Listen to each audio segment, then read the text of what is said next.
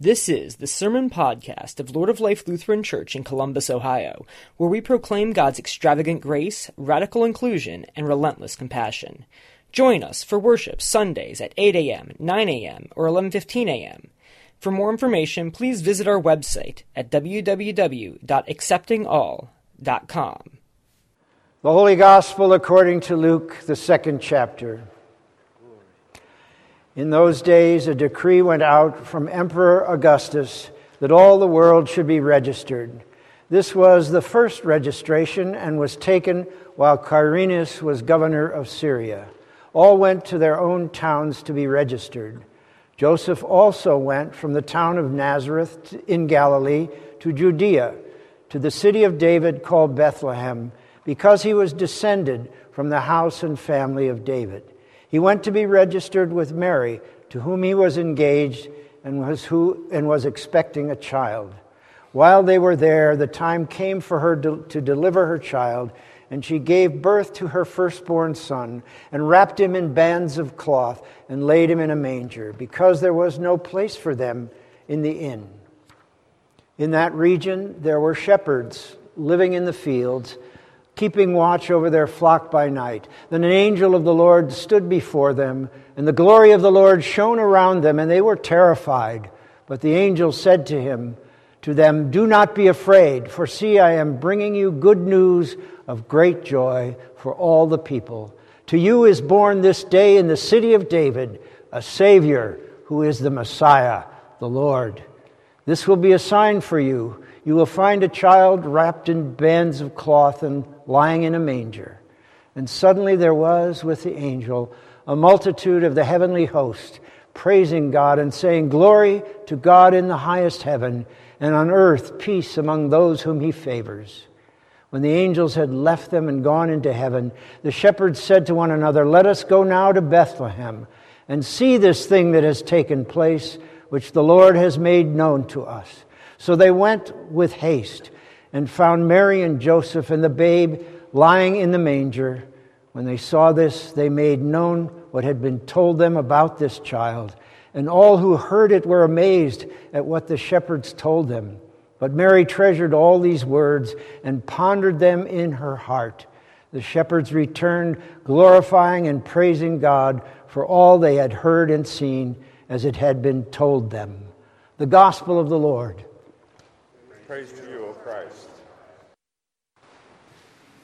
Grace to you and peace from God our Father and from our newborn Savior and Lord, Jesus Christ. Amen. The call came on Christmas Day. There was noise of merrymaking in the background. Christmas was being celebrated, but it was not a Christmas place, not for her. Then her tearful request Dad, please say something about the meaning of Christmas. Oh my. I reached for the simple truth of Christmas. Darling, I said, it is the birthday of life and hope. It is the day God came to be with us deep, deep in our flesh. And then we cried together those most exquisite tears of all, the tears of shared joy, knowing that our love as father and daughter was in that moment sanctified forever by the immeasurable love of God. So we say the simple truth of Christmas, because it is clear, straightforward truth that goes to the heart of human hopes. O little town of Bethlehem, we sing, the hopes and fears of all the years are met in you tonight. Yet, though simple to state, it is astounding to contemplate. God deep in our flesh, God with us as a baby, vulnerable, dependent for life on his parents, not knowing in his infant humanity the destiny that awaits him. Luther's, Luther's Christmas thoughts fit here, I think. Luther said, There the guests were in the inn, guzzling and carousing, and unmindful of the wonder that was taking place in their midst. And she laid him in a manger. Why a manger? Because she didn't have a cradle. She didn't have anything. No warm water, no cold water, no pan, no towels, no table, nothing that our German women have at such a time as this. I marvel that the little fella didn't freeze to death, and I don't know how Mary knew what to do. She'd never had a baby before, and don't think it didn't hurt her. She was flesh and blood. But God is amazing. He sends a little baby as weak as an earthworm lying in the feed box of a donkey. And that little baby crunches the devil's back and overcomes all the power of hell and sin and death. So Luther. Yes, vulnerable. God, deep in our flesh, exposed to all the evils of human rejection and cruelty, which we know the babe of Bethlehem would grow up to experience. The baby Jesus, born of Mary, who was a, a young woman of simple status, and her husband Joseph, a poor village carpenter. And they too were vulnerable the, to the harsh realities and uncertainties of the world, having little power and no influence. But why this vulnerability? Why, why did God allow it? Is not the God we think of a God who is all powerful? We cannot fathom the mind of God, but we can know what God reveals of God's self. And what God reveals is love pure, unalloyed, unconditional love. The love, to love is to be vulnerable. To love is to be vulnerable, so God makes God's self vulnerable. You can't love if you want to control the ones you love. Love wills the freedom of the other as well as the well being of the other. And willing the freedom of the other takes the risk of hurt and rejection. And so it is with God's love. It is open to rejection and betrayal. And the babe of Bethlehem would grow up to feel the pain of betrayal and the pain of death, a pain felt in the very heart of God's life. But this love of God is fierce love, it is relentless love. Whatever we might say about God's unlimited power, we know for sure that God's power is the power of love. And it, it, it's all powerful love.